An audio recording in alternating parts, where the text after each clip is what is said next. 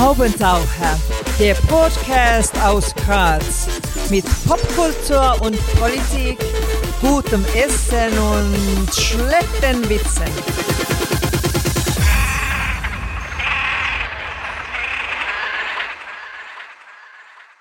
Hier ist der Haubentaucher Podcast. Einmal im Monat, demnächst übrigens öfter, gibt es hier neue Kunst und Kultur und andere Haubentaucher-Themen aus Graz und dem Rest der Welt – am Mikrofon Wolfgang Kühnelt, heute zu Gast und wir freuen uns sehr, Hosea Ratschiller, Moderator, Kabarettist, Texter, Ombudsmann, Autor und ab und an auch Schauspieler. Herzlich willkommen. Hallo, Servus, danke für die Einladung. Ich hoffe, ich habe jetzt keine äh, Berufsbilder vergessen, aber wahrscheinlich schon. Ach, ach. Ach was, ist ja total nebensächlich. Suchen Sie sich etwas Eben, aus, ich genau. mache alles. Ich fange mal mit der Frage aller Fragen an, nämlich wie bist du zu FM4 gekommen? Das war so, dass mein äh, damaliger Arbeitspartner und bester Freund Lukas und ich im Flex in Wien aufgetreten sind mit irgendeiner Performance bei einem Geburtstagsfest von Radio Orange, wo wir damals eine Sendung gemacht haben. Das ist das freie Radio in Wien. Und äh, dort hat uns der äh, Martin Blumenau äh, gesehen, der FM4-Redakteur war und äh, mittlerweile leider verstorben. Und der hat uns gesagt, boah, ihr, ihr gehört eigentlich zur FM4.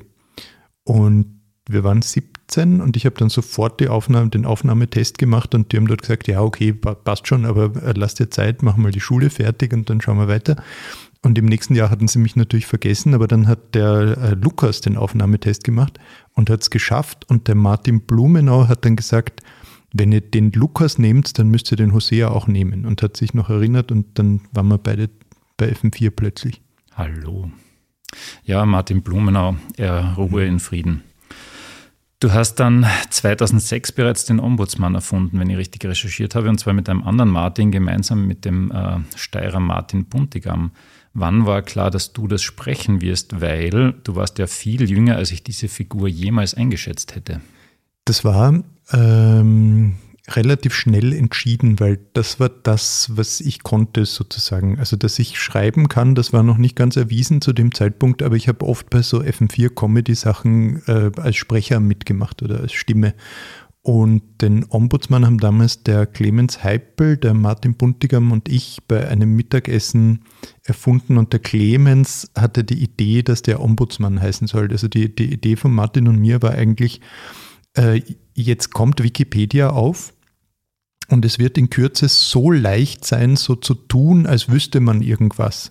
Weil, weil das im Internet das Wissen so leicht äh, mit Volltextsuche und so leicht recherchierbar äh, verfügbar sein wird. Äh, es werden die Ratgeber aus dem Boden schießen und wir machen vorher schon die Parodie. Und das, das war eigentlich die Idee. Wir haben gedacht, das wird vielleicht irgendwie äh, sechs Monate gut gehen oder so und äh, dann, dass das so irre wird und jetzt sind wir im 17. Jahr dass das läuft, das hätte niemand kommen sehen. Ich glaube, das Geheimnis ist, dass wir es immer pünktlich abliefern. naja, aber man hört es halt schon auch gern. Also ich, ich liebe es. Ich habe es eh schon. Oh, vielen äh, Dank. Ich habe es schon bei irgendeinem deiner Social Media Postings dazu geschrieben. Es ist schon ehrlich gesagt meine Lieblingssendung. Ja. Sie ist natürlich auch schnell konsumiert. Ähm, mhm. Aber ich, ich habe die, glaube ich, von Anfang an immer gehört. Und die Idee, weil, weil du die Stimme angesprochen hast, also der, das Vorbild für die Figur, das würde man auch nicht glauben, ist eigentlich der Pumuckl. Ah, und, ja. und es ist äh, Hans Klarin, der Sprecher, der, der den Pumuckl gesprochen hat, das äh, habe ich gehört als Kind bis zum geht nicht mehr. Und diese Stimme gab es eigentlich schon immer. Das war eigentlich, ich mache den Pumuckl nach. Und dann habe ich daraus äh, so einen älteren Herrn gemacht, der die Stimme, wenn man jetzt Ombudsmann-Folgen von 2007, 2008 anhört, der, der, hat sich auch wahnsinnig verändert. Also der hat am Anfang noch viel irrer geklungen und noch viel mehr wie eine Comicfigur. Und der ist erst über die Jahre ist er so realistisch geworden. Und du kannst das dann sofort auf Knopfdruck umschalten. Ja. Na, das geht schon. Also das, ja, ja. Also irgendwas muss ich auch können. Na, und du kannst dann, ich weiß nicht, 17 Prominente oder wie? Oder ist das wirklich dein alter Ego? Ich habe eine Zeit lang viel mit Parodien gearbeitet und äh, bei Radio FM4, die Comedy war nie so geradlinig, dass man sich genieren musste für seine Parodien, sondern die wurden dann sehr äh, subtil und künstlerisch interessant eingesetzt und äh, das konnte ich gut, ja. Ich habe aber in den letzten Jahren immer weniger Lust drauf und dann gibt es ja so Leute wie den Alex Christian oder so, die das halt echt richtig gut können und dann hat das keinen Sinn, wenn das wer macht, das so mittelgut kann. Mhm. Und ich konnte auch nichts Spezielles. Also ich habe halt das Übliche können. Ich habe halt irgendwie den Helmut Kohl und den Marcel Reich-Ranitzky und den Hans Moser und den Toni. Also das ging alles.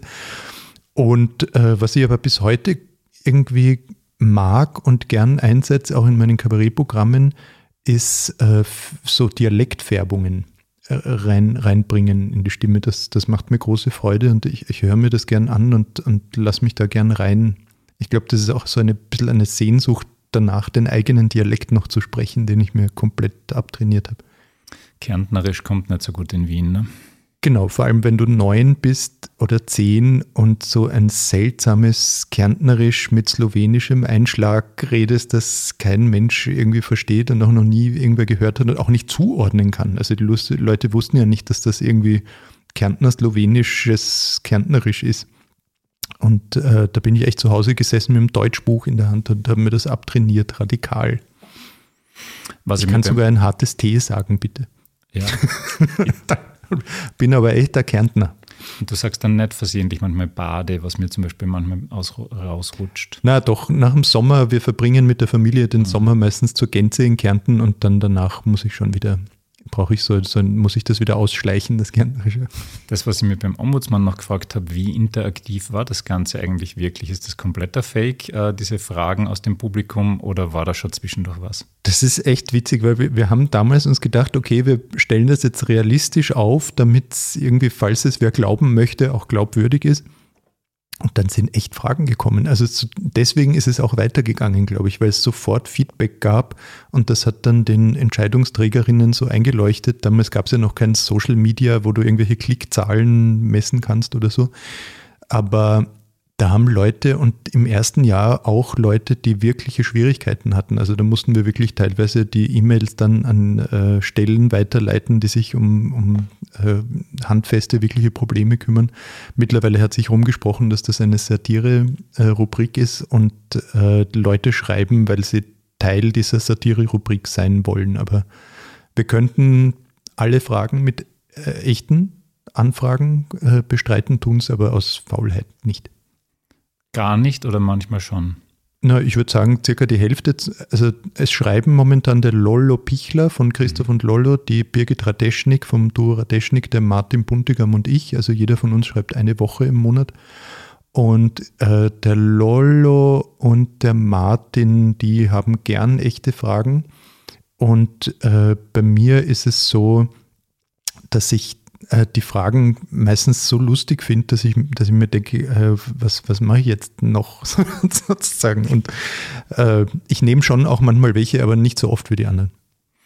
Du hast Theaterwissenschaften studiert, wenn auch nicht abgeschlossen, aber deswegen wird man ja noch nicht Kabarettist. Also wie ist der nächste Schritt auf die Bühne gegangen?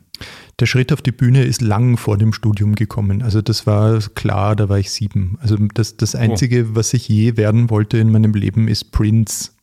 Also der, der Musiker Prince, das war, also ich wollte nie Feuerwehrmann werden oder sowas, sondern ich habe äh, versucht, so zu sein wie der oder wie John Bon Jovi oder solche Leute und dann später halt Otto Walkes und so und äh, noch später Gerhard Bolt und, und so, äh, Helmut Qualtinger und so weiter.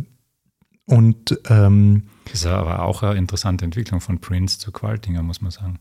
Ja, ja, also so irgendwie von Ekstase irgendwie in geordnetere Bahnen, auch, auch weil man wird halt das, was die Umstände hergeben, oder? Und, und das Umfeld äh, in, den, in den 80er und 90er Jahren in Österreich, das, das hat jetzt nicht unmittelbar ein, eine Schneise zu Prince gelegt. Da konnte man sich eher vorstellen, man wird vielleicht so wie der Qualtinger oder so.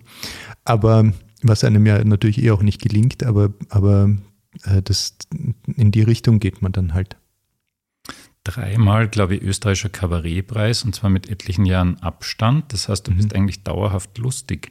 Auf deiner, auf deiner Website steht Witz mit Eleganz. Ist das der Stil des Hosea Ratschiller?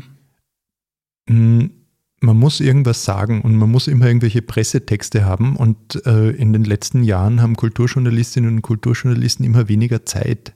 Die müssen fünf, sechs Texte am Tag schreiben und äh, wenn du möchtest, dass die sich auf das einlassen, was du da machst, dann ist es total hilfreich, wenn du denen, äh, wenn, wenn du es möglichst niederschwellig aufbereitest in, in, der, in der Öffentlichkeitsarbeit. Und so klare Ansagen äh, führen meistens dazu, dass sie dann schnell kapieren und auch Lust drauf kriegen, das sich darauf einzulassen und das so zu beschreiben äh, oder die, sagen wir so, die Aspekte zu beschreiben, die dir selber auch wichtig sind. Und ähm, ich verwende zum Beispiel keine, keine Fäkalsprache auf der Bühne, ich verwende keine Schimpfwörter oder ganz, ganz, ganz, ganz selten. Ähm, ich versuche, äh, die Stücke so zu schreiben, dass, dass man auch äh, sprachlich ein Vergnügen daran hat. Und mir geht es ja auch darum, die Schattenseiten des Lebens und die eigentlich unangenehmen Dinge, die in der Welt so passieren, die so zu beschreiben und auf die Bühne zu stellen, dass man äh, ein, ein leichtes Gefühl dabei hat. Mhm. Und da hilft so Eleganz dabei. Ich hätte nämlich ich, gesagt, Leichtigkeit und Eleganz ist ja tatsächlich so ein bisschen ein Stilmittel bei dir, mhm. gerade weil halt äh, viele jetzt ziemlich brachial worden sind und wir mhm. haben vorher ein bisschen geredet hier in unserem kleinen äh, Community-Büro, dass da oft sehr viel Aggression drinnen steckt in den Auftritten. Ja. Sieht man im Übrigen auch bei den Pratersteinen, aber dazu kommen wir dann eh noch. Also die, die sind sehr aufgeladen, das ist manchmal richtige Anklage und witzig ist das natürlich dann oft nicht so sehr, ist vielleicht auch gar nicht der Sinn. Ähm, ja, von wegen Kabarett, du bist natürlich nicht ganz zufällig da, du schaust jetzt gerade so streng, aber mhm. egal, das kriegen wir schon wieder hin. Ähm, du präsentierst dein neues ah. Programm. Ich habe es noch nicht gesehen, sondern ich werde es heute Abend sehen. Ähm, oh, cool. ja, mhm. Danke an die Presselady an dieser Stelle, muss man auch sagen. Ähm, hoffentlich funktioniert das mit der Gästeliste. Ähm, aber was ich fragen wollte, um was geht's? Also prinzipiell einmal offensichtlich um dich, weil du kommst im Titel vor. Äh, ich finde, wir müssen nachher noch über diese Aggressionsthemen und, und, mhm. und das, was du vorher angesprochen hast, sprechen. Das finde ich sehr interessant, äh, die Beobachtung. Und ähm, mein Programm heißt Hosea. Das hat den Grund, dass ich äh, mich sehr viel lustig mache über jemanden, der mit der Gegenwart schlecht zu Rande kommt und von einem Fettnäpfchen ins andere tritt und äh, um gleich klar zu machen, dass es da um mich geht, über dass alle Witze auf Kosten des Erzählers gehen, sozusagen, habe ich so sehr genannt. Und es war auch so, ähm, dass die, diese krisenhafte Gegenwart mit äh, all dem vielen, was momentan in der Welt ähm, einen, einen bedrängt und bedrückt, dass äh, ich wollte die nicht so erzählen aus der Perspektive von jemandem, der es besser weiß oder der dem das besser gelingt, damit umzugehen, sondern ich wollte eher sozusagen von den Sekunden und den Stunden in meinem Leben erzählen, in denen ich auch nicht so gut zurechtkomme mit dem. Und ähm, das bedeutet eine gewisse Öffnung. Ich, ich habe noch nie so sehr über mich erzählt auf der Bühne. Also ich habe immer eher Figuren sprechen lassen. Und das war diesmal sozusagen das künstlerische Vorhaben und dann habe ich es Hosea genannt. Immerhin bist du ja per Du mit dir, weil der Hader zum Beispiel sagt der Hader über sich, Hader on Eis und so. Mhm. Immerhin, du bist ja bei deinem Vornamen. Ne? Ja, eh, aber hey, wenn man den Nachnamen hat, den muss man nützen, oder? Also das ist ja irre eigentlich. Hader ist ein super Name für einen. Klar, für wobei Josef wäre prinzipiell auch kein schlechter Stücktitel wahrscheinlich. Ne? Ja, aber Hader im Keller, das hat, es hat eine sprachlich zweite Ebene, um die ich auch, auch darum beneide ich. Mhm. Kannst ja noch umbenennen, kostet 500 Euro oder so in Österreich. Hosea Hader klingt auch gut. Aber das, das wäre es genau, das ist eine super Idee. Okay, ähm, wobei der Papa wäre vielleicht traurig und da kommen wir schon zum nächsten Thema. Das mit Aggression machen wir dann später bei den Pratersternen, würde ich vorschlagen. Ähm, der Papa, ein Buch über und für den Vater. Mhm. Warum dieses? Mm, es war Pandemie und man muss sich irgendwas zu Weihnachten schenken und will das auch. Und dann ist wenig Geld. Und dann habe ich überlegt, was, äh, was kann ich ihm schenken? Und ich wollte immer schon dafür sorgen, dass er noch einmal so einen äh, Antrieb bekommt und, und so einen Grund, noch mal was zu schreiben, weil er wollte eigentlich sein ganzes Leben lang schreiben und hat das auch getan, hat zwei Romane geschrieben und so äh, Erzählungen und Kurzgeschichten und viel Philosophie und äh, hat das in den letzten Jahren so immer weniger für möglich gehalten, dass das noch irgendwen interessiert, wenn er was schreibt. Und ich war immer gegenteiliger Meinung. Und das war auch als Kind so eine Sehnsucht von mir, dass er seine Gedanken, die ich für sehr interessant und lohnend und schön halte, dass, dass er die dass er mit denen immer so ein bisschen schamhaft und äh, zurückhaltend, zu zurückhaltend umgegangen ist. Und ich wollte ihm einfach sozusagen nochmal zeigen und sagen, dass mir das wichtig wäre, dass er sich äußert. Und äh, dann, wie der Zufall will, gab es dieses Angebot vom Verlag und dann habe ich mir gedacht, das wäre doch eine gute Idee und habe ihm das geschenkt. Vatertag und Weihnachten gleich in einem. Ja. Also er, er war nicht gleich, er, er, hat nicht gleich gefunden, dass das ein, eine super Idee ist, ein Buch über den Vater, weil das hat ihn überhaupt gar nicht interessiert, aber ein Buch hat ihn dann doch wieder interessiert und ich glaube, gemeinsam zu arbeiten, das war auch eine schöne Vorstellung, vor allem in dieser Zeit, in der man so zur, zur, zur Distanzierung aufgefordert wurde. Und wir, wir haben einfach in dieser Zeit sozusagen unsere Beziehung äh, vertieft, an, anstatt irgendwie sie, sie zu beenden oder, oder in, ins, ins Gefrierfach zu stellen oder so. Schönes Stichwort. Du schreibst über eure Beziehung. Bei diesem Mann bin ich aufgewachsen. Wir haben 13 Jahre lang zu zweit gewohnt. Als ich volljährig war, ist er ausgezogen. Ich bin das Kind von Außenseitern, der Enkel von Autoritären und der Schulfreund von Gläubigen. Meine Sprachen waren Kärntnerisch und Slowenisch. Dein Papa scheint ja viel introvertierter zu sein oder zumindest introvertierter zu sein als du. Mhm. Hat er sich nicht dann schwer getan, nicht nur am Buch mitzuarbeiten, sondern da ist ja eine gewisse Öffentlichkeit. Erstens ist er am Cover zu sehen und vermutlich habt ihr die PR ein bisschen gemeinsam bestritten. Ja. Ähm, wie schlimm war denn das für ihn? Er hat sich schwer getan, aber äh, ich war eher überrascht davon, wie schnell das gegangen ist, dass er ein, eine, eine ähm, Professionalität entwickelt hat in dem Ganzen. Also dass er angefangen hat, äh, sich nicht mehr zu ärgern, wenn ein Interview nicht so verläuft, wie er sich das wünschen würde, äh, dass er aufgehört hat, sich ähm, äh, Sätze zurechtzulegen vorher, die er dann sagen wird und so weiter. Also so wie, wie schnell er ein Profi geworden ist und wie schnell ihm das auch getaugt hat, auf der Bühne vorzulesen, wovon ich aber also was, was für mich das Allerschönste war beim gemeinsamen Arbeiten, war, war zu bemerken, dass er ein Selbstvertrauen hat, was sein eigenes Schreiben betrifft. Also dass er da überhaupt nicht irgendwie zweifelt oder hadert. Nicht hadert. Genau, genau. richtig, ja, jetzt wollte ich es nicht mehr aussprechen. Ähm, sondern, sondern dass er schon weiß, was er da kann. Und das war für mich schön zu sehen, weil man möchte ja nicht, dass die Eltern von Selbstzweifeln zerfressen sind, sondern das ist ja das ist ja beruhigend und schön und ermutigend, wenn, wenn man merkt, der Vater traut sich was zu.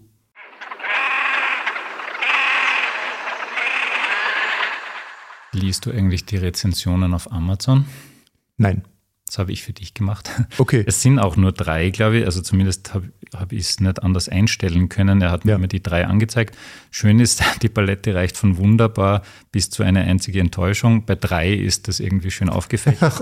Wobei, wenn es die beruhigt, der einzige Kritiker, also es waren mhm. zwei positive, sehr positive und ein recht negativer, zwei Sterne, glaube ich, von fünf.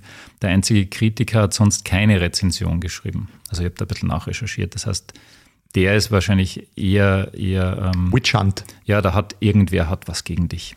Ähm, aber generell ist es halt so, denke ich, dass man, dass man, dass man halt Reaktionen bekommt, aber mhm. beim persönlichen äh, Pro Projekt, ja, ähm, ist es natürlich noch ein bisschen intensiver, oder? Also wenn jemand das Buch kritisiert, kritisiert er auch dich. Vielleicht nicht dein Papa, aber dich, oder?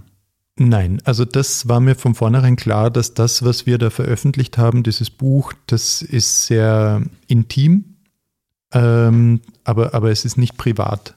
Und das, was wir da schreiben, das ist nicht unser Leben, sondern das ist das, was wir daraus gemacht haben. Und das war immer klar in dem ganzen Prozess, äh, dass wir nichts veröffentlichen werden, was, äh, was zu privat ist. Und ähm, dass, es, dass, dass es darum geht, in, in dem, was, was man als persönlich empfinden würde, das zu finden, was man allen erzählen möchte.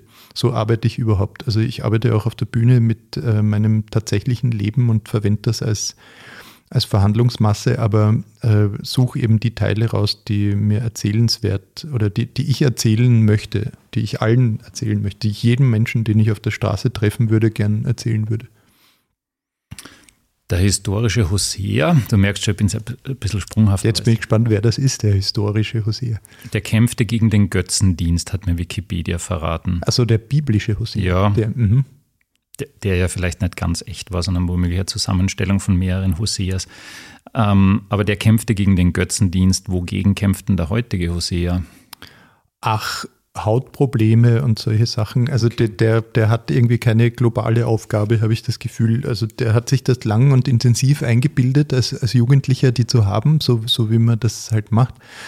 Aber äh, man würde annehmen, wenn man so in der Öffentlichkeit steht, dass man so ein Sendungsbewusstsein hat. Aber die Wahrheit ist, dass man einfach viel Zeit damit verbringt zu veröffentlichen und dass man sich dann so sehr daran gewöhnt, öffentlich zu sein und öffentlich zu sprechen, dass man irgendwann äh, so impulsiv wird im Umgang mit seiner Meinung. Und dann äh, habe ich zum Beispiel äh, Social Media kennengelernt in einer Zeit, in, in der ich gesundheitliche Probleme hatte und habe dann angefangen, weil da dieser Hofer van der Bellen Wahlkampf war in Österreich und dann die ganze Flüchtlingsbewegung und äh, die ganze Kurz- und Strache-Liaison. Äh, ähm, mich dort zu äußern, weil ich einfach nicht meine Freunde treffen konnte und nicht dauernd telefonieren und so. Und ich wollte irgendwie irgendwas tun und irgendwie mich äußern und mich austauschen. Und man wird dann so schnell süchtig, nachdem es ist ja dafür gebaut, dass man süchtig wird danach. Aber ähm, das ist wie Rauchen ein bisschen für mich. Das, mhm. das ist kein, da, da verfolge ich kein Projekt oder so. Ich habe mir oft überlegt, äh, weil ich schon immer wieder mit politischen Parteien sympathisiere, einer beizutreten und habe mir dann aber immer gedacht, ich, ich würde das so ernst nehmen, ich, ich könnte ich könnte das, glaube ich, nicht aushalten. Ich, könnte, ich könnte nicht einfach Parteimitglied sein irgendwo. Und äh, ich glaube, ich würde auch in einer NGO oder, oder in irgendeinem aktivistischen Kontext einfach äh, vergehen vor lauter ähm, äh, irgendwie sich, sich, sich reinsteigern in das Ganze. Da ist echt viel von dem historischen Hosea in dir, du kämpfst dagegen an quasi. Der, der Hosea, um noch einmal auf ihn zurückzukommen, scheint ein interessanter Charakter gewesen zu sein, der es nicht leicht hatte im Leben, nämlich zum Beispiel mit seiner untreuen Frau. Dafür ist er besonders bekannt worden, dass er da so viel Toleranz leben konnte. Du schaust so, als wenn du auch ein bisschen über den recherchiert hättest und möglicherweise zu anderen Schlüssen kommen wirst, aber schauen wir mal. Naja, es ist, es, ist, es ist sozusagen, die Geschichte vom Buch Hosea ist ja, dass ähm, das ist ja so ein Sinnbild für das Volk Israel, das vom wahren Glauben mhm. abfällt und das sozusagen, also deswegen diese untreue Frau, die aber trotzdem irgendwie äh, geheiratet wird. Ja, aber so. ich habe mir gedacht, weil ich ja viel banaler bin, die Metaphernebene streiche jetzt die Metaebene, sondern mhm. der arme Mann hat Probleme mit seiner Frau. Ja, genau das soll es auch auslösen, glaube ich. Ja, ich habe mir nur gedacht, ähm, wie sagt man das jetzt höflich, wie genau sind deine Eltern auf die Idee gekommen, dir diesen Namen zu geben? Weil, wie gesagt, das ist ja jetzt kein, also Achill oder was auch immer, das ist also schon eine, schon eine komplexe Figur. Ne? Ich glaube, es war eine Mischung aus dass ihnen der Name gefallen hat, dass da so viele Vokale drin sind mhm. zum Beispiel. Und es war auch so ein Schuss Philosemitismus dabei. Mhm. Also sie haben, glaube ich, viele jüdische Namen waren in der Ziehung. Aber sonst ähm, ich glaube nicht, dass es aus einer äh, Bibeltreue heraus passiert ist. Du hast an lauter schönen Sachen gearbeitet. Wir sind Kaiser, Sendung ohne Namen, Dorfers Thomas Talk, den Ombudsmann. Sind wir zwei uns einig, dass Österreich hingegen eher ein bisschen in die Hose gegangen ist? Ah, so, sowas ist im Nachhinein schwer zu sagen. Und da haben so viele Menschen äh, daran mitgearbeitet. Und es war eine wirklich schöne Arbeit. Also das war das einzige Mal, dass ich das erlebt habe, äh, abgesehen von der Radioarbeit, nämlich beim Fernsehen, dass so viele Leute, die wirklich viel drauf haben, äh, in, in einem Autorinnen-Team versammelt sind. Und da sind wirklich sehr tolle Skripten entstanden.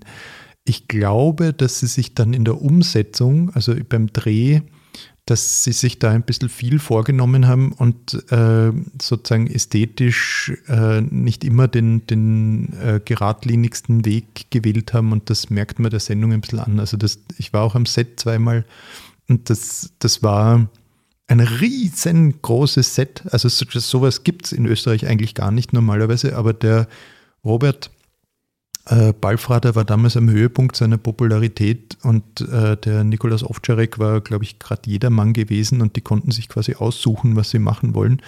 Und es hatte aber niemand wirklich Erfahrung damit, wie man so viele Maskenbildnerinnen, so ein Riesenteam, so eine große Crew, ich meine, wir, wir waren allein, glaube ich, 15 Autorinnen oder so, die an dem gearbeitet haben, wie man so ein Riesenteam zusammenhält. Und dann ist der, ist noch, also zwei Leute, die an entscheidenden Positionen hätten mitarbeiten sollen, haben sind dann schwer krank geworden und konnten das doch nicht machen. Und das, also ich finde, dass es besser gealtert ist, als, als es damals äh, auf den ersten Blick ausgeschaut hat. Ich glaube aber, dass äh, wenn man sich die Skripten durchliest und wenn man, wenn man sich anschaut, wie daran gearbeitet wurde, dann wird es sich lohnen, daran anzuknüpfen und zu sagen, das probieren wir nochmal, weil jetzt haben wir gelernt aus dem ersten Mal. Und ich fand es damals schon äh, schade, dass sie keine zweite Staffel gemacht haben, weil das wirklich eigentlich eigentlich der, die richtige Richtung war, nur hat man halt in der ersten Staffel macht man oft alle Fehler, die man machen kann und dann ist gut, wenn man eine zweite machen darf. So. Mhm. Ich kann für mich in Anspruch nehmen, dass ich es gleich nicht mochte, nicht jetzt mhm. im Nachhinein nicht mochte, aber vielleicht sollte es nochmal anschauen, vielleicht möchte, mag ich es jetzt lieber. Es ist wirklich nicht so schlecht mhm. gealtert, finde ich. Also man, man sieht, dass da Leute was vorhatten und dass es ihnen aber nicht so gut gelungen ist. so, da, da, das kann man, glaube ich, so kann man das, glaube ich, stehen lassen. Von wegen nicht gut gelungen. Ich bin im Spital an der Trau mit Eva Glawischnik in die Schule gegangen. Schau. Ja, sie war allerdings nicht in meiner Klasse, sondern so ein oder zwei Klassen unter mir, aber sie war damals schon recht auffallend. Mhm. Herbert Kickel muss also auch in derselben Schule gewesen sein, ist mir aber nie aufgefallen. Wen hast du dir gemerkt aus deiner frühen Jugend? Aber war die Eva Glawischnik so Schulsprecherin? Ja, so in der Richtung ja? zumindest, okay. ja. Okay. Der, der Kickel war ja eher dann so bei der Fremdenlegion und so, oder? Der war ja eher ja, so ein Einzelgänger und. Also die, die habe ich in meinem Leben nie wahrgenommen aus meiner frühen Jugend, ähm, also wenn es jetzt um Prominente geht, äh, also mir sind natürlich eine Reihe von Leuten in Erinnerung, wo ich nicht genau weiß, ob die ihren Namen oder ihre Geschichte irgendwo in einem Podcast wiederfinden wollen, aber ein Mensch, den ich schon sehr früh kennenlernen durfte, war der ähm, Christoph Schubik. Das ist ein Maler. Mhm. Und das, äh, das populärste Faktum über ihn, das man erzählen kann, ist, der war derjenige, der den Vortrag gehalten hat, äh, wo dann aber die Uniferkelei draus geworden ist. Also er hat sozusagen äh, auf der philosophischen Fakultät, die, die damals das Audimax also hatte für, für diesen Tag, hat er einen, einen, äh, ein, ein Seminar, glaube ich, gehalten. Und der hat in Klagenfurt unterrichtet und war mit meinem Vater befreundet. Und in dessen Wohnung waren wir immer wieder. Und da war auch der Robert Schindel, der, mhm. der ähm, Schriftsteller. Schriftsteller, Lyriker. Und an die beiden erinnere ich mich wirklich noch sehr lebhaft, weil die, die haben wahnsinnig viel gewusst und ähm, haben immer so Lieder gesungen, äh, so, so äh, ganz, ganz alte, aus den, aus den 30er und 20er Jahren, so, so österreichische Lied, österreichisches Liedgut. So, so Wiener Lieder und äh, jüdische Lieder und Partisanenlieder und äh, Brechtweil und so, so. Sowas wurde dann dort abends dargeboten und ich bin sofort in das größte Fettnäpfchen getreten, in das man treten kann. Das ist eine legendäre Geschichte. Und zwar bin ich am Schoß vom Robert Schindel gesessen und habe ihn angeschaut und habe hab gesagt, du schaust aus wie der Waldheim. Ui. mhm. Das war, glaube ich, ja. Schwierig. Ja, aber ich war noch fünf, war ich damals oder so, oder sechs und ähm, das, ich weiß nicht, ob er es mir verziehen hat. Es wäre eigentlich interessant, ob er, ob er sich das auch gemerkt hat oder ob er das, äh, ob das für ihn überhaupt irg irgendwie eine Rolle spielt, die Geschichte. Aber, aber in meiner Welt ist das eine Geschichte, ja. Das ist ähm, schöne Geschichte, wenngleich zu seiner Ehrenrettung muss man sagen, weder äußerlich noch innerlich sehe da irgendwelche Parallelen.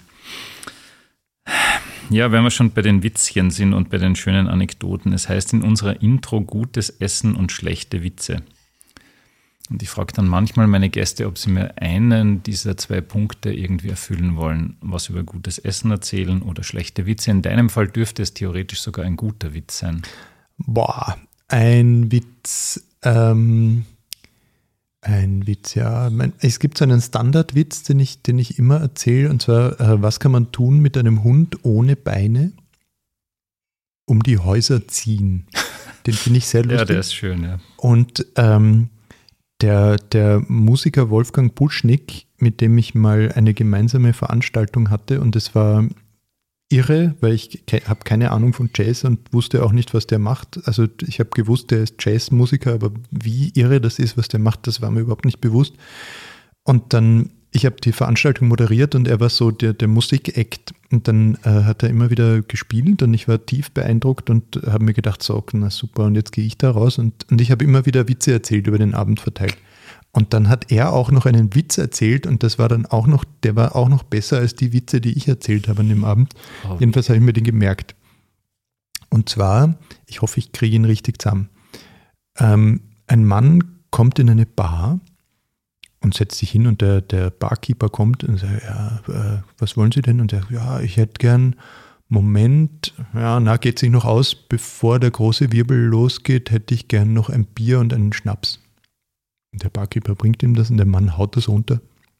Und der Barkeeper fragt ihn, ja, wollen Sie noch was? Und er sagt, ja, bevor der große Wirbel losgeht, geht sich noch ein Bier aus und auch noch ein Schnaps. Und er stellt ihm das wieder hin und, und er haut das wieder runter, also als hätte er noch nie was getrunken. Und der Barkeeper kommt wieder und sagt, ja, okay, äh, soll es in dem Tempo weitergehen? Und er sagt, ja, ja, na, bevor der große Wirbel losgeht, geht sich noch ein Bier aus und noch ein Schnaps. Und er stellt es ihm wieder hin und fragt, ja, aber was für ein großer Wirbel? Und der Mann sagt, ja, ich habe kein Geld mit. den kanntest du schon? Nein. Nein, Nein. aber den, den fand ich sehr nett. Der ist schön, ja. Ja, ein, ein Musikerwitz, wie mir Wolfgang Buschnick dann erzählt hat. Ich habe vor kurzem einen tollen Schlagzeugerwitz äh, gehört, mhm. aber der funktioniert, glaube ich, nur, wenn man Schlagzeuger ist. Deswegen ersparen wir jetzt. aber vielleicht auf der Haubendacher Weihnachtsfeier dann. Ich habe meine Frage zu den Pratersternen wiedergefunden, weil die wäre fast verloren gegangen. Mhm. Ähm, was war das Motiv für die Sendung? Und vor allem, wie läuft das eigentlich in echt ab? Das habe ich mich dauernd beim Zuschauen gefragt. Äh, spielt da wirklich jede und jeder nur einen Gag runter und, oder zwei? Oder wie ist das dann in, im Flug? Ähm, der Andreas Fuderer, der in Wien das Kabarett Niedermeyer betrieben hat damals nur, genau, das gab es in Stadtsaal noch nicht, den betreibt er mittlerweile auch. Und das Kabarett Niedermeyer, das ist so die Nachwuchskabarettbühne in Österreich. Also der, da haben alle angefangen, also Dorfer, Thüringer, Hader äh, etc. Haben, haben dort angefangen und Eckel auch und, und äh, auch die neuere Generation. Das ist so die Premierenbühne für Kabarettistinnen, die gerade anfangen und interessante Sachen machen, weil die inhaltlich programmieren im Gegensatz zu fast allen anderen Bühnen, die rein nach Ticketverkauf programmieren. Also im, im Niedermeier kriegst du so ein, zwei Jahre Zeit. So.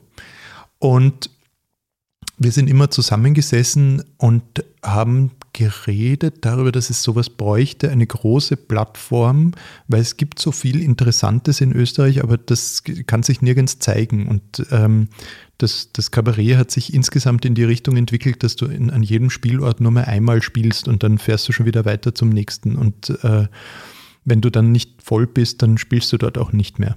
So, also es ist ziemlich, hat sich ziemlich ähm, verhärtet, das, das Business.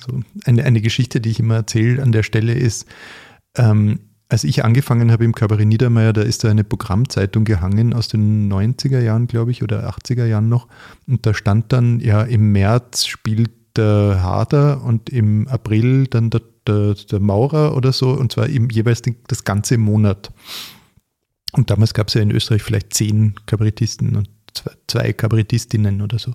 Mittlerweile gibt es 200 und die müssen alle irgendwo auftreten. Und ähm, da haben wir uns gedacht, wenn dich einmal im Fernsehen 200.000 Leute sehen und nur ein Promille interessiert sich dafür, eine Karte zu kaufen, dann hast du schon mal einen besseren Start.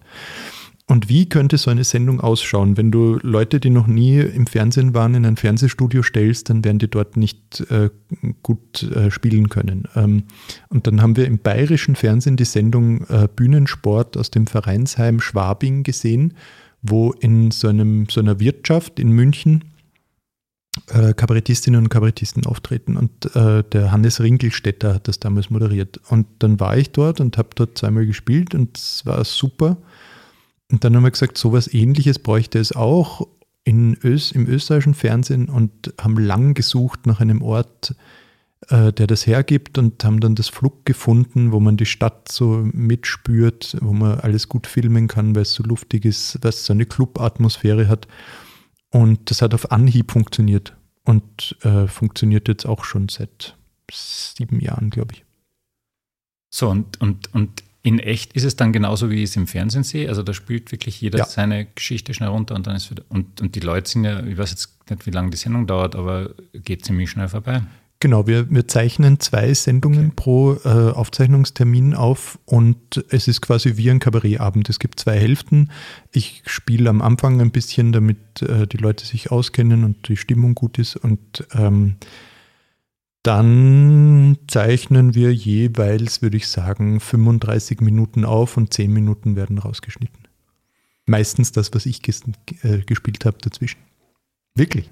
Wirklich? Ja, na, weil äh, bei mir ist wurscht. Ne? Ich mhm. bin ja nur der Moderator und äh, meine Aufgabe ist ja nur dafür zu sorgen, dass, dass die Leute, die dort auftreten, äh, gute Bedingungen vorfinden und Genau, und die spielen ja auch meistens Nummern aus ihren Programmen, die man mhm. schwer schneiden kann. Und wir sagen ihnen aber vorher, ja, fünf, höchstens sechs Minuten, weil wir haben nur 25 und wir wollen aber gern vier Leute pro Sendung, äh, ähm, vier Leuten pro Sendung die Möglichkeit geben, da aufzutreten. Und äh, ich spiele aber dazwischen manchmal einfach ein bisschen länger, damit das Level, äh, die, die Stimmung im Saal gut ist. Wer sucht aus und nach welchen Kriterien? Da gibt es eine Redaktion vom, vom ORF und ähm, der Andreas Fuderer redet noch mit und letztendlich entscheiden tut es aber die Sendungsverantwortliche vom ORF. Die Produktionsfirma redet natürlich auch mit. Ich mache auch Vorschläge, aber ich ähm, habe von Anfang an gesagt, ich will nicht mitentscheiden, weil ich mag nicht über Kolleginnen äh, entscheiden.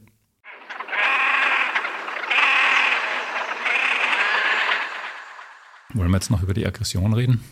Ja, gern ich finde das interessant, dass dir das auffällt, weil es ist schon, natürlich ist das ein, eine der Triebkräfte von äh, Comedy ist äh, Zorn eigentlich oder zumindest Irritation, würde würd ich sagen. Also du kommst eigentlich mit der Welt nicht zurecht und wunderst dich, staunst, äh, findest Sachen unlogisch, äh, kurios etc.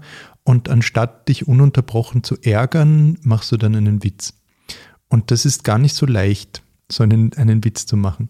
Und ich bin ein großer Fan davon, dass man sich sehr viel Arbeit macht, bevor man auf die Bühne geht mit etwas. Also so arbeite ich. Ich arbeite manchmal ein Jahr an meinen Texten und dann mache ich die Premiere. Ähm, was ich selber gar nicht so toll finde, ist äh, Polemik als, als Kunstform gibt es aber auch äh, hat auch seine Berechtigung und das ist aber wirklich nah verwandt mit dem Fasching, finde ich. Also, dass man quasi auf die Bühne geht und äh, sich eine lustige Mütze aufsetzt und rausblärt, was einem alles gegen den Strich geht. Ich finde, das ist ein wertvolles Ventil und das äh, gehört auch auf die Bühne und ähm, das, das, ich, ich will das gar nicht irgendwie mies machen. Da gibt es auch Leute, die das wirklich gut machen, aber ich würde das nicht machen wollen. Also das, das ist, da, da traue ich mir selber nicht genug über den Weg, glaube ich, um, um das wirklich machen zu können. Ich glaube, da muss man ein großes Selbstvertrauen haben, da muss man sehr überzeugt sein davon, dass das, was man selber zu sagen hat, eine Berechtigung hat. Das habe ich nicht. Also ich bin nicht so frei von, von Selbstzweifeln. Ja, beim Zorn bin ich bei dir. Also ich glaube, das geht bis ins alte Griechenland zurück, dass man sich halt über was aufregt und dann halt mal eine schöne Brandrede. Und wenn man dann einen Witz einbaut, ist es natürlich viel, viel cooler, muss man sagen. Ja. Ich glaube, wo, unser, ähm, wo unsere Diskussion herkommt, ist, dass zu dem Zorn natürlich eine höhere Geschwindigkeit kommt, weil die Leute einfach jetzt mehr Speed brauchen, auch im Fernsehen. Mhm. Und wahrscheinlich einem Kabarett. Bin gespannt, wie gemütlich du das heute am Abend angehen wirst im Theatercafé. Dort ist halt ein bisschen noch gemütlicher, aber prinzipiell ist alles ein bisschen schneller geworden bei uns. Ja. Und ähm, ich spiele auch sehr schnell auf der okay, Bühne. Ja, würden wir jetzt nicht glauben, weil ich so langsam und, und tief rede. Das liegt daran, dass ich einen Kopfhörer aufhabe und mir die ganze Zeit denke, ah, es halt so schön, wenn, ah, ich, wenn ich tiefe Töne mache, dann, dann ist es wie eine, eine Ohrenmassage. ja, aber auf der Bühne, ich rede okay, sehr schnell also, und sehr laut. Okay, sehr gut. Ja. Ja, es ist nämlich auch deine Rolle bei den Pratersternen. Also du gehst da raus und brüllst einmal ordentlich quasi in, ja. in meiner Wahrnehmung. Also das weckt schon ordentlich auf. Ja, wahrscheinlich kommt es daher und und dann, das habe hab ich jetzt bei deinen Gästen erfreulicherweise nicht so oft, aber natürlich, wenn du polarisierst, wenn du ordentlich reinhaust, ich nenne jetzt keine Namen, aber es fallen uns wahrscheinlich welche ein, mhm. das verkauft sich dann natürlich quasi super, wahrscheinlich. Und ja. gerade auf Social Media, ich beleidige einfach die Hälfte der Menschheit und dann hurra, die andere Hälfte und so weiter. Mhm. Ähm, daher kommt es, glaube ich, ein bisschen, dass man die, diese gemütliche, weil Lukas Resetaritz und so, das war ja auch nicht aggressionsfrei oder das war nicht ohne Zorn, aber das war halt eben so ein bisschen Anekdotisch. Noch ein Punkt, nämlich aufgelöst. noch ein Wort, mhm. subtil. Ja. Subtil ist früher mhm. besser gegangen und ich behaupte mal, Arbeitshypothese, subtil geht heute nicht mehr so gut, weil die halben Leute verstehen die nicht mehr, weil sie die Subtilität nicht knallen und, und andere können mit dem sowieso nicht umgehen. Es ist besser, ich hau gleich voll auf den Punkt. Ne? Ja, Subtilität, muss man auch sagen, ist auch eine Disziplin der Mächtigen sozusagen. Also früher mal äh, bist du ja gar nicht erst auf eine Bühne gekommen, die öffentlich breit wahrnehmbar ist, wenn du nicht schon in irgendeiner, irgendeiner hierarchischen Leiter weit nach oben geklettert warst, sozusagen. Und ähm, also so, so Selbstironie und ähm, generell Ironie, ähm, Subtilität, äh, sich selber für unzulänglich erklären, das kannst du gut machen, wenn du eigentlich sehr mächtig bist. Und äh, die, die Witze von Witze sind immer dort, wo die Macht ist. Immer. Und momentan hat sich das Spiel ein bisschen gedreht. Also auf, auf Social Media kommst du nicht weit mit Subtilität. Ne? Da, da musst du dich zeigen. Und äh, das, das ist sozusagen deine, das, das ist dann dein Kapital.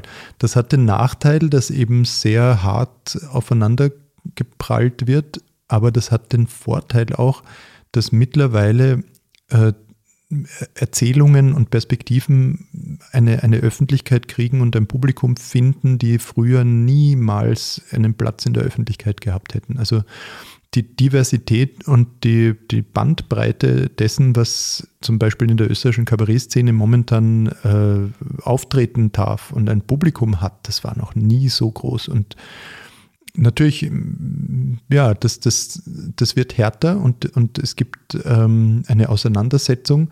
Das ist aber auch, äh, das, das ist auch was Demokratisches. Es gibt, so, es gibt so eine französische Theoretikerin, die Chantal Mouffe heißt die, und die sagt, äh, Demokratie ist Streit.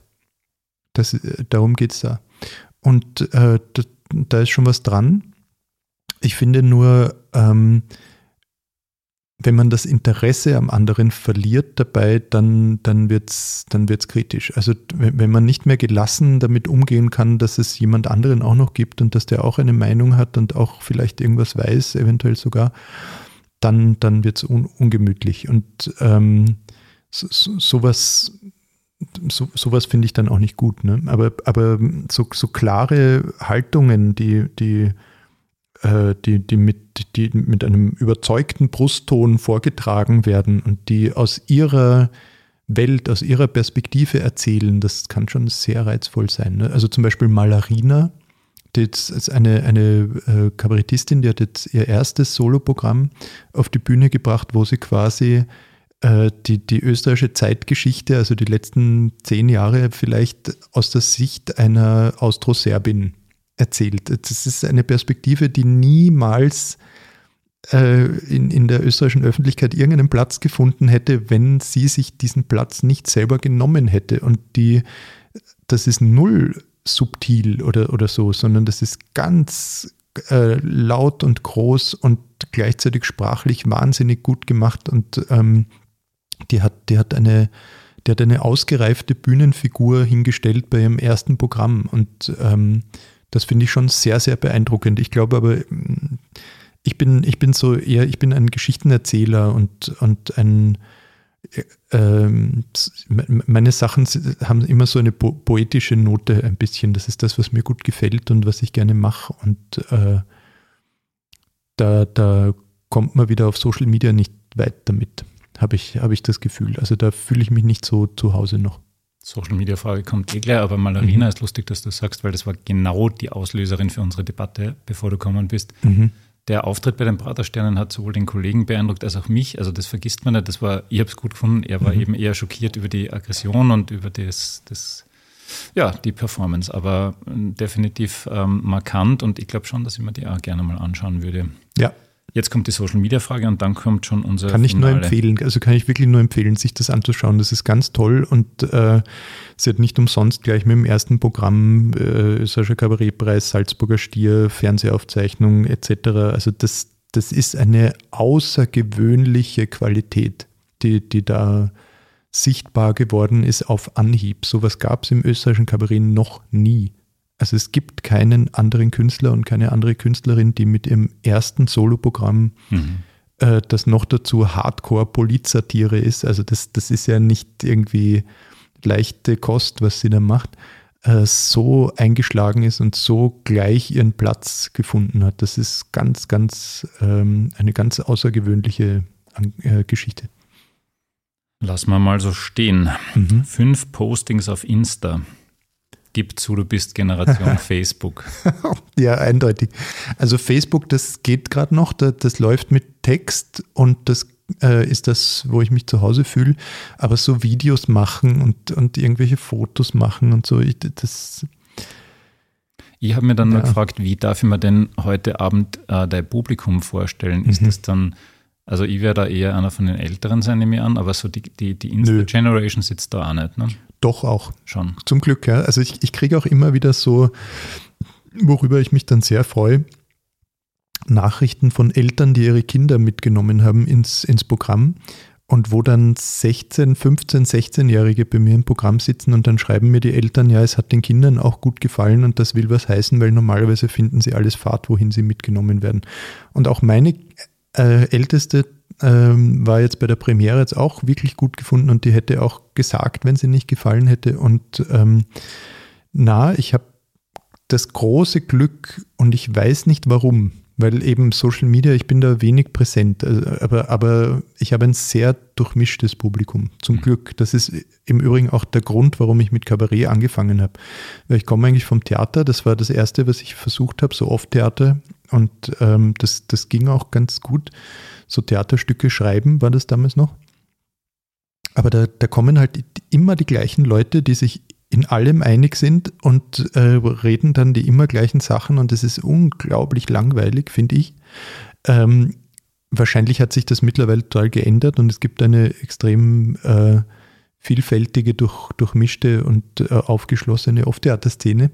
Also gerade in Graz, ne, das Theater im Bahnhof und so, das, das gab es ja damals noch nicht, aber die, die wenden sich ja auch nach außen und nicht nach innen und so. Sowas finde ich dann schon, schon cool.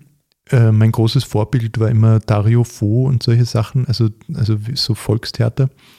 Ähm, aber irg aus irgendeinem Grund ist das Publikum durchmischt. Das war eigentlich die Frage, ja. Genau. Weil Und die FMC-Hörer ja auch nicht alle und Hörerinnen ja nicht alle 14 sind, muss man ganz ehrlich sagen. Ja, die, die allerwenigsten kennen mich von FM4, glaube ich. Also Mhm. ich, ich glaube auch, dass die allerwenigsten ähm, mich mit diesem FM4-Ombudsmann in Mhm. Verbindung bringen. Also manche wissen das, aber das, da muss man schon nachschauen. Ne? Das heißt, der Bezug sind dann doch eher die Pratersterne oder überhaupt dein. Ja, und ich bin auch noch nicht so, ich bin ja jetzt auch schon eine Zeit lang unterwegs und so und, und das spricht sich dann in, so in dieser kleinen Gruppe an Kabarett-Interessierten spricht sich das rum und ich bin eben viel im Fernsehen und, und dadurch, äh, ich glaube, dass wenn, wenn man es messen würde, das Verhältnis zwischen Leuten, die wegen mir im Fernsehen kommen und Leuten, die wegen dem Ombudsmann kommen, das ist 100 zu 1. Mhm. Aber ihr werdet zwischendurch ein paar Mal Ja. den Ombudsmann durchgehört. Da habe ich mich Ah ja, na schau. Wie ein habe ich mich gefreut. So, jetzt kommen wir zum Wordrap und falls dir irgendwann ein besserer Name einfällt, schick ihn mir und dich für immer mit Credits versehen. Mhm. Ähm, Also kurze Fragen, kurze Antworten und ich habe dann vor, einem ORF-Kollegen von dir in ein paar Wochen das auch zu stellen, genauso und dann zu schauen, Pendeluntersuchung. Muss man mit einem Wort antworten? Nö? Nein, aber halt, wenn es Okay. geht, kurz, aber das Konzept ist nicht so strikt. passt. Lieblingssendung im ORF? Schneller. Definitiv schneller. Nein, nein, ich, ich, ich äh, denke die ganze Zeit drüber nach, äh, was im ORF überhaupt ist. Weil ähm, Lieblingssendung im ORF, ZIP 2. Okay. Ich habe es nämlich absichtlich ORF gesagt, weil es hätte Ja. auch Radio sein können. Mhm. Deine schlechteste Idee bisher und warum?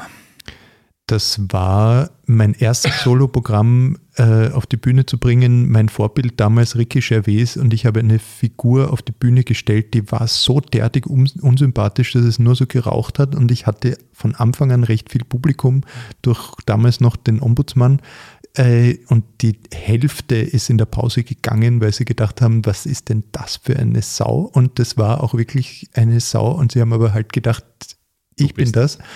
Und das war echt eine schlechte Idee, würde ich nicht mehr so machen. Und du hast die für immer verloren. Ja, na, wenn wir, also zwei kommen nie mehr. Die, die die Karten gratis kriegen oder Leute, die in der Pause gehen. Also so ist das nicht. Gut, du musst in einer Stadt unter 500.000 EinwohnerInnen leben. Klagenfurt oder Graz? Klagenfurt. Servus TV macht dir ein äußerst lukratives Angebot. Du antwortest wie? Äh, reden wir. In Wien lieber Arena oder Staatsoper?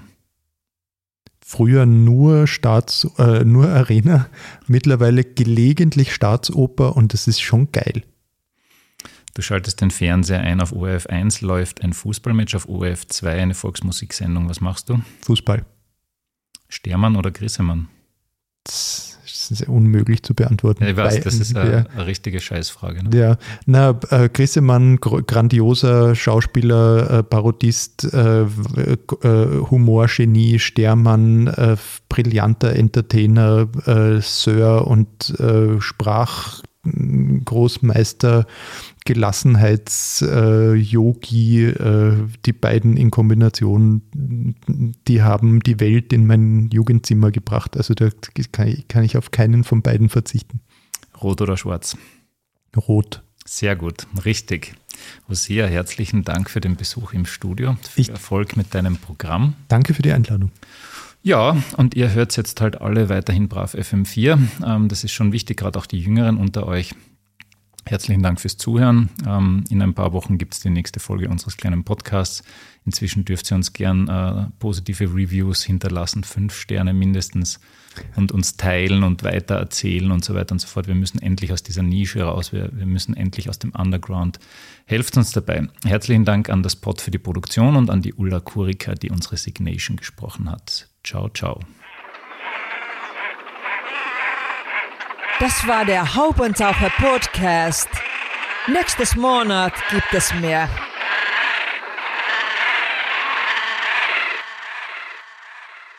Und hier noch eine Ankündigung in eigener Sache.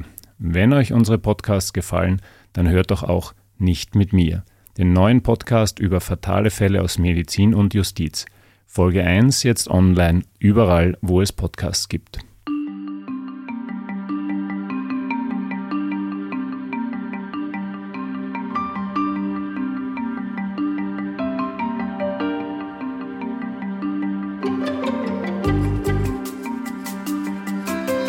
Nicht mit mir. Fatale Fälle aus Justiz und Medizin. Der böse Wolf und das Mädchen im Rollstuhl.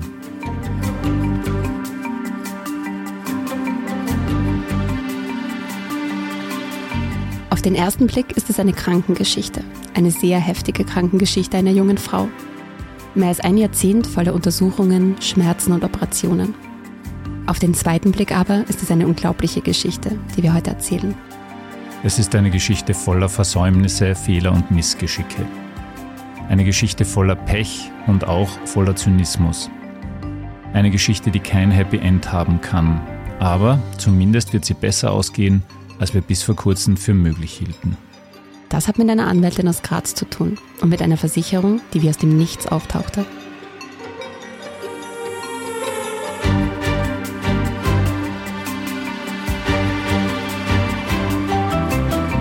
Ihr hört Nicht mit mir, den Podcast über dramatische medizinische Fehler, über vermeintliche Irrtümer der Justiz und die Folgen für unschuldige Menschen. Wir sind Christina Stegisch und Wolfgang Kühnelt und präsentieren euch Nicht mit mir, eine Produktion von Das Pod.